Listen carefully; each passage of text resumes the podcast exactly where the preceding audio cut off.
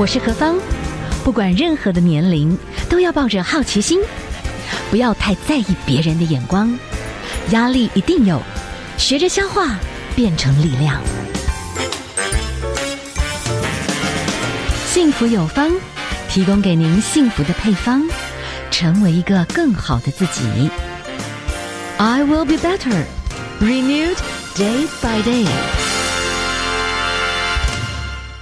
您所收听的节目呢是 FM 一零二点五幸福广播电台幸福有方哈。今天呢，幸福 DJ 何方跟大家来谈到提出来的这个幸福配方哈。哎，真的理财还是蛮重要的。但是我们现在这个年龄有点讨厌，你知道吗？我们还有工作能力，但又突然万一有一个闪失，你万一呃呃就是。没有办法哈，在你本来很喜欢的这个工作领域的时候，哇，你到底要怎么样重新规划你的人生？然后你的退休金，你是要提前退休了，还是你要去重新创业？还是我要重新去盘点一下我手上有什么资源？不管怎么样，我还是能够让我后面的人生。财务还是可以稳健，我们真的来聊一聊。今天介绍的，哎，作者是贤人贤，就是娴熟的贤哈。提早退休说明书，您好，呃，何方好，观众朋友大家好。是，先来谈谈您自己提前了六七年的。这个退休计划赶不上变化的这个心路历程，好不好？嗯，好。那呃，大概就是那个五年多前啊，是就是我本来在一家外商公司工作，然后后来就是我们组织上有一些调整，嗯，然后结果我那时是那个员工编号第二号，结果 因为这个数字，对，就是说。非常的有贡献，但是薪水也累积了不少。通常外商公司就是砍前面的，对不对？对啊，这样子是呃最有效果的。然后呃，所以那时候嗯，我大概就是看，好像那个人资也开始在讨论这个薪薪资要调整的事情。嗯哼。然后当然在那之前，公司当然。大概大概很多人也也可以想象得到嘛，公司就会先做一些这个组织调整啊。嗯、哼哼，那其实那时候工作已经不是那么的愉快了。那所以呢，呃，后后来我就决定说，好吧，那就跟人资讨论一下。后来就离职。那那时候刚离职的时候，我我原先我都没有去算过，说我应该要怎么理财啦，嗯、然后多少钱才够啦。那所以等我决定要离职之后，是，然后我才开始就哦，过了一个月，大概觉得蛮开心的，放松的日。对，然后后来就开始会紧张哎，对对对，对，我觉得这个钱这样子，每天每天这样子花，花一天就少一天的钱这样子，所以那时候我就开始呃去看一些这个呃，我想说那个看那个国外那种很畅销的那个理财书，八成应该不会出错吧？如果几十年了，他还在那个那个 Amazon 他那个网站上还热销的话。所以我就开始去研究看，那我退休以后到底应该怎么理财，嗯、我才不会那个退休金会撑不到我老的时候。是，嗯。可是就是说，你就是之前可能你忙你手上的业务啦，嗯、你就等于说开始去 study。那 study 之后，你观察到你自己。有什么优缺点？有什么优势？或者是你后来怎么样去做了整理学习？你找到了一个你真的觉得这个心法是很不错，可以跟大家共享的。嗯嗯嗯。一开始的时候，当然就是呃，我原先我后来我后来在统计，我才发现说哦，原来我投资其实是很混乱呐、啊。嗯嗯，我有三十九档这个基金是啊、呃，可是我就停利停损。可是后来我退休以后，我就发现说，那呃，因为你没有收入了嘛，你就很想要有那个所谓的那种现金流啊，嗯、然后没有没有没有薪水，然后我就看我公公他呃，就是他已经快九十岁，然后每个月少的时候大概四十几万吧，然后多的时候会有上百万，就是那个股票发的那个股利。哇，你公公好塞雷呀！他好有尊严着活着，他不不靠小孩的，不靠小孩，啊、不用不用，真的不用。所以那时候我就想说，那我也要跟他一样，所以我就开始去投资一些，这就是这个呃所谓的绩优股、龙头股，因为因为我公公他投资那股票是他以前是他是。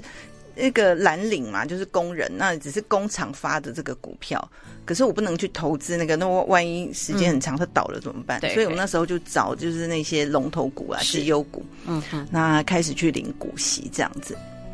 嗯，那你觉得就是大家会有很多种方式嘛？有人觉得说当冲是一种方式啦，有的人觉得说，哎呀，我就是长期波段。可是有人说我摆着，我再也不看它，好像各有问题，各有好处。嗯、你自己这样摸摸，可是有些呢，它可能可以配配钱，有的是配息。对，可是有些它整整体的大盘趋趋势会下降，所以你这样子摸索的结果，你、嗯、你现在在这本提早退休说明书里面，其实你开始有做一些些的分类啦，对，对不对？嗯，嗯。就是你个人的话，你会觉得说你有一些比较，特别是针对就是比较熟龄一点的朋友了，开始你要存钱了，嗯、然后你要更积极的存钱了，嗯、然后更积极的，但是要安全的投资、嗯、这个部分。安全、积极的让钱能够存下来投资，嗯、这个部分你有可以大家，特别是针对比较熟龄一点点的朋友了。对，你有有没有可以整理出一些在你的书籍里面的这个方法？对，后后来我当然就是呃做这个龙头绩优股的投资。对，那后来比如说经过呃这一次的二零零二，今年股票不是跌的蛮惨的嘛？然后我就发现说，呃，其实这个方式它是还。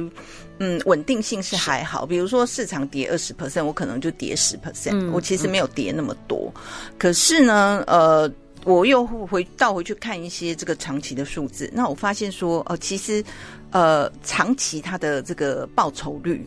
其实可能会比，比如说很多人会知道，像那种什么零零五零，我就是不要特别去挑那个配息很高的，对。我是挑整个跟着市场大盘走，可能它的成长比较好，或者是美国的呃、嗯、整个全市场的指数。嗯，那对于像比如说今年这个通货膨胀的那个状况，对，我就意识到说，其实这个又也蛮重要，就是说我退休以后不也不能就是说我只是领那个配息，嗯，如果每年把我领的配息我全部都花光，其实我的。资产在通货膨胀底下，其实它不会成长。对，那还是会担心啊。就是比如说，现现在假设有一千万好了，嗯、那二十年后那一千万搞不好只只是一半或三分之二、三分之一这样子。所以我后来今年也开始做这个做这个指数化投资，嗯、就是比如说零零五零啊，是全球的指数啦、啊，美国的指数。那我觉得说，对，像我最近就发现说，我的这个粉丝团里面的这个朋友，有些看他们看完了我的书之后就。来就是来个诶、欸，给我一些这个交流，然后我就发现说，嗯，可可能像。这个年纪很普遍，就是也会遇到像我当年那一种担心会有中年职场危机，对，那或者是说他可能呃先前的这个投资也有已经有了一些亏损，嗯，那现在才要再重新开始，到四十几五十岁的时候，又会担心说我的我到底还可以再工作多久？嗯，所以这个时候我会觉得说，嗯，评估起来我会觉得说，如果你还还没有进入退休啊，还不需要领这个配息，还没有这个现金流的需求，嗯，其实可能这种指数化的投资会是比较有利的，所以这是你目前这样、嗯、对，因为大家都还是蛮忙的，但是你会觉得说，至少他就是前五十大嘛，你觉得那个方向大方向至少还算是稳健。对，就是它的成长性会比我去领股息会来得好。嗯、比如说有一些高股息的 ETF 比较有名，像零零五六啊，对，对它可能过去十年的报酬率还没有总报酬哦，没有到、嗯、没有到一百个 percent。可是呃，如果投资零零五零的话，嗯嗯嗯、它过去十年总报酬是一百六十九 percent。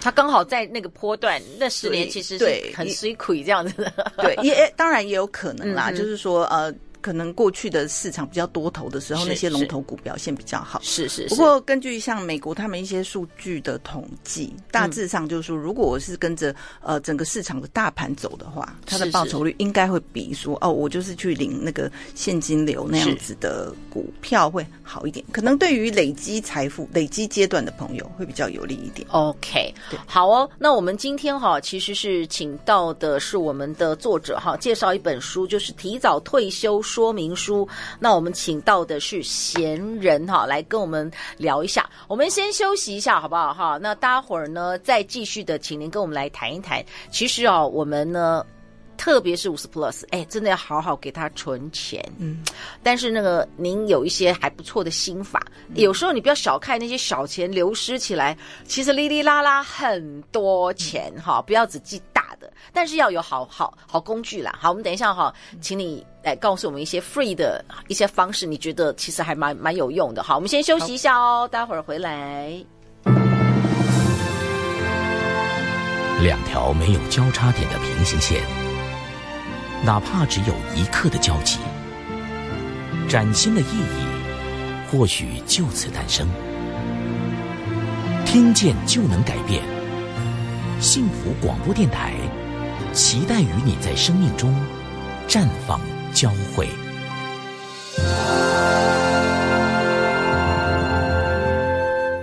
您所收听的节目是 FM 一零二点五幸福广播电台，幸福有方第二小时哈，我是何芳。今天我们的幸福配方哈，哎，我们来谈谈。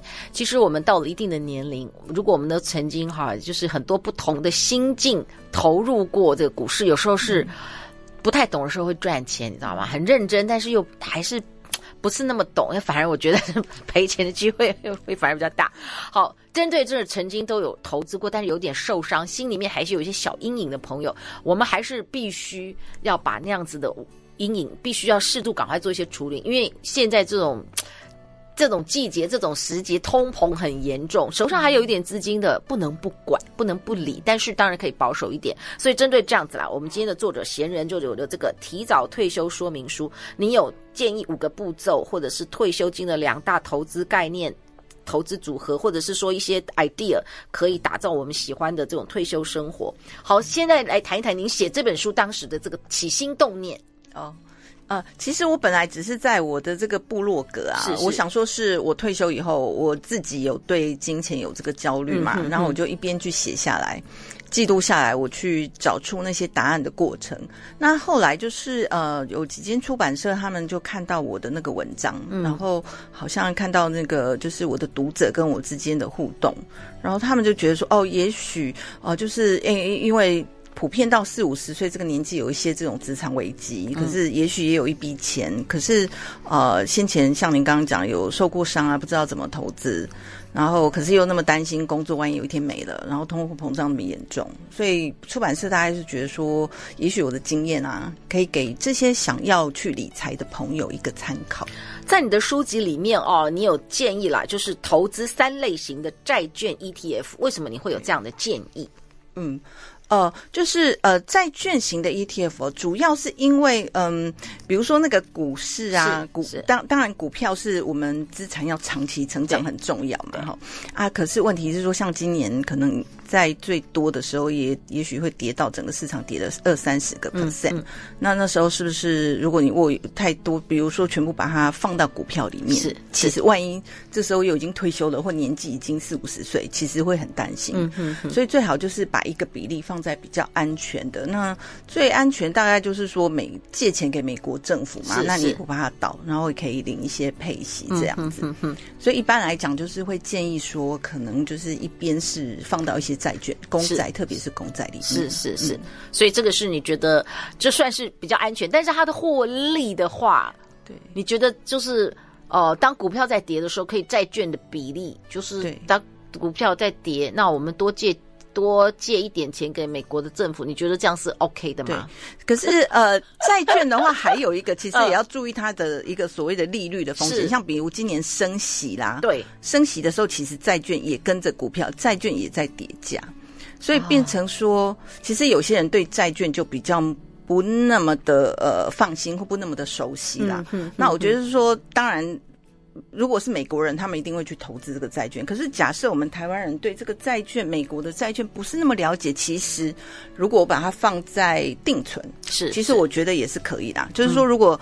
呃，需要去做一点研究。如果要去做这个债券的投资，嗯，那如果但是目前现阶段这个时间点是还不错，因为美国已经升息上来，那你可以得到比如说三三个 percent、三点五 percent 以上的这个配息，嗯哼，然后因为已经升息到一个阶段了，再继继续叠加的那个风险已经比较降低了，嗯哼，但是还是很多人听到这个不飒飒有没有？就觉得 这在讲什么听不懂。那通常我还就建议这些朋友，就是说，其实那你如果你真的没有研研究清楚的东西就不要去做它。那然后呃，你比如说到五十岁的时候，你可以六十 percent 放股票，嗯，然后四十 percent 你就还是放在定存，嗯。那其实如果这样根据历史资料去跑过的话，其实还是可以到六个 percent 左右的这个报酬率，还是可以有的。是，是好，那当然了哦，你就是另外也提醒大家的，就是说。透过记账，你发现哈，哎，你的退休后你的消费是退休前的百分之六十，但是你的这个记账要持续，而且要方便，你是蛮建议的，就是哎，我们每个人大部分人手都有智慧型手机，现在下载一些没几哎，很方便的记账这些好 App，其实是可以随时真的帮你好好记账，对你这样随时可以记，你觉得有什么好处？哦。最最主要是因为像比如比如说我退休了嘛，我就是这么担心我钱会不会用不到我老的，我万一我活太久的话，所以就是我这么记账之后，我就会开始有意识的知道去去想说，哦，我现在比如说嗯花花了一笔钱，然后我就会在比如说我出了便利商店，我刚在楼下就买了一个几十几十块的东西这样子，然后我就把它记在那个账上。然后我就我就会开始去想说，就是每个月我就把它呃统计起来，嗯，然后呃我就知道那个月我大概花多少钱。那每个月我有个预算，然后就控制在里面。那即便有时候像呃去年股市行情比较好的时候，我可能有时候还是会有一些比较冲动的消费，不小心就买的那个不应该买的东西，就是节省太久的时候，有时候还是会稍微的糟心一下这样子啊。但是有这个记账习惯之后，你就会去想说，呃，对那个。呃，就是花掉，那我还是要到月底，我还是要把它记那一笔账进去。然后我就想着，哇，这个月超支了，我下个月就要省一点。是。那现在有很多免费的这个 app 可以用。以前我上班的时候还没有那么方便的那个 app 的时候，我你要想要回家把它登记到那个 Excel，上班就已经很累了这样子。嗯嗯嗯。然后你想要回家还要做一次，就常常不容易做。那现在那个 app 就很方便，就在手机上面，我就出了那个便利商店，我就输入一下一个小动作，我就把它养成习惯。你觉得现在这种很方便的 app，你这样子真的是？你刚刚讲说，如果你去超商买个东西，你都会随手稍微把它记起来。会耶，会。你觉得这个的好处是？嗯，真的就是那个结算出来会很有感。呃，对，会啊，就是呃，就。因为那个 app 上面，它可以马上立刻统计，所以我就知道说，我这个月到目前为止我花了多少钱。哦，这么干脆，这么利落，哎，这样还蛮好的。我觉得就提醒自己这样子。嗯、那你会觉得，因为现在的付费机制很方便，滴一下子你的钱包钱就被扣走了。你自己现在的都是用什么什么什么某某 pay 什么某某 pay 瞬间这样给他刷吗？还是呃，我我也会刷。像有有的人会觉得说不。不敢用信用卡，因为怕花超支。可是因为我觉得我有记账，嗯、那是用现金或信用卡其实没有差，因为我都看得到，是因为我有记账。是是。好，今天为大家介绍的啊，这个呢是提早退休哈，不是可以轻易做的决定，最好早一点有计划，比较能够达到财务自由，你比较有重新人生选择的一个权利啦。嗯、提早退休说明书哈，定时程啦，估预算啦，存够钱啦。我们今天为大家介绍的是这个闲。人，您来跟我们谈哦。其中一个部分，你谈到，哎，我们的计划财务自由，你要有一些加总法，你会建议哦。这个步骤就是说，你要问你自己几岁退休，然后你要每一年要加一个四 percent 的法则，这是为什么？嗯。嗯，那个呃，最主要是说，它这个四 percent 法则，主要是说，呃，在算好。假设我今天退休了，那我我有一笔，假设有一一一笔一千万的存款来讲好了。Okay, okay, 是，那你每每一年你可以从里面花多少钱这样子？嗯，嗯，嗯，那这个是经过美国他们一个。一段很长的时间去验证过，就是最好的呢，呃，就是四 percent。是，那你如果花五 percent，比如说你有一千万啊，结果你花五 percent，一年花五十万，那可能很快你就会。把钱烧光，就是活不到老的时候就把钱用光。这这个是一个大致的一个对有效统计，大概是呃，就是经过蛮长时间的去验证。可是当然，你如果投资台湾的股市，是不见得可以用，或自己去做别的投资，也不见得可以用这样子。是是是，或者是说你太早退休，像我一样比较早退休，嗯、哼哼我就不能用四 percent，我用的方式就是三 percent 这样子，就比较保守的。哦、你用更更加更加给他保守，要要控制一下，因为不然。嗯，这个法则它因为它是根据美国资料，然后是三十年的区间。是，是，那我退这么早退休，可能也许退休有四五十年的时间，四十年的时间。嗯嗯。好，那在你的这本书籍里面啊，嗯、你还有谈到，就是说，呃，如果严重通膨的话，就是四趴 percent 每年支出费用逐年提升，这个是什么意思？就是你每一年你要去计算一下，嗯、就是假设你现在那个四趴嘛，对不对？好，就是你有一千万存款，那你就每年大概就是用这个利息，大概就是四十万。你每年尽量就是用在四十万，可是你隔一年你要自己去再加一个四趴。对，就是隔一年，例如说通货膨胀两个 percent，我就可以帮自己加薪八千块这样子。就是明年我就可以再多花八千块。哦，然后每一年都可以再多依照通货膨胀，等于帮自己在退休以后要帮自己再加薪。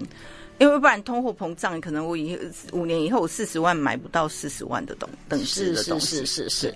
所以就一方面在安全的范围，可能去找一些安全的投资标的，至少平均四五趴，要六，有一些会六趴啦。你觉得六趴是最最好的啦？是最安全。是经过美国他们去算过，就是你要花四 percent 的话，那你大概也要六 percent。那如果倘若你的投资比较保守，比如说你可能是呃五 percent，像我刚退休的时候就很小心，可能我就没有六趴，我就五趴，嗯，那所以我就只能花三趴，三 percent。哦，所以你是真的算着给他。很清楚，啊，不然万一对啊，我老的时候没钱，有有什么闪失，破产怎么办？有有什么闪失？因为人最怕的就是对后面后面花大钱，就万一突然得了一个什么重病，哇，那个你要不要标靶呀？什么那个一下子修起来，对，几几给小朋友当时啊，他每天打不知道什么东西，我忘了，一支八万一天。一天啊，就是当他家里的人为了要救他，就卖掉房子啊，就救那个。我忘了，对对对对对对对，就觉得哇，真的天哪，嗯，真的很恐怖，所以真的健康也要照顾好了。但你在这本书籍里面，你有谈到几个关键的数字，我们大家就基本抓到，然后你也有一些推荐的一些比较保守的组合，对。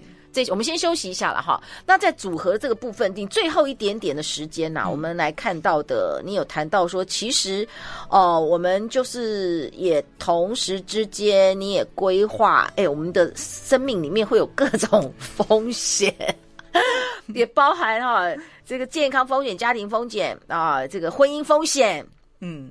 等等，最后一点点时间，等下来跟我们一起结束，跟我们谈谈你现在对风险这件事情，在你这个书籍里面，你给大家一些什么建议？好，好，我们先休息一下，好不好？哈，那待会儿呢，继续再回到我们的节目哦。今天访问到的哈是我们的闲人的这本这个提早说退休说明书。好，我们休息一下哈，待会儿回来。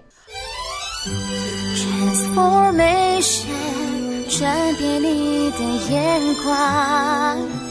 Transformation，转变你的态度。Transformation，转变你的电台。FM 一零二点五，TR Radio 幸福电台。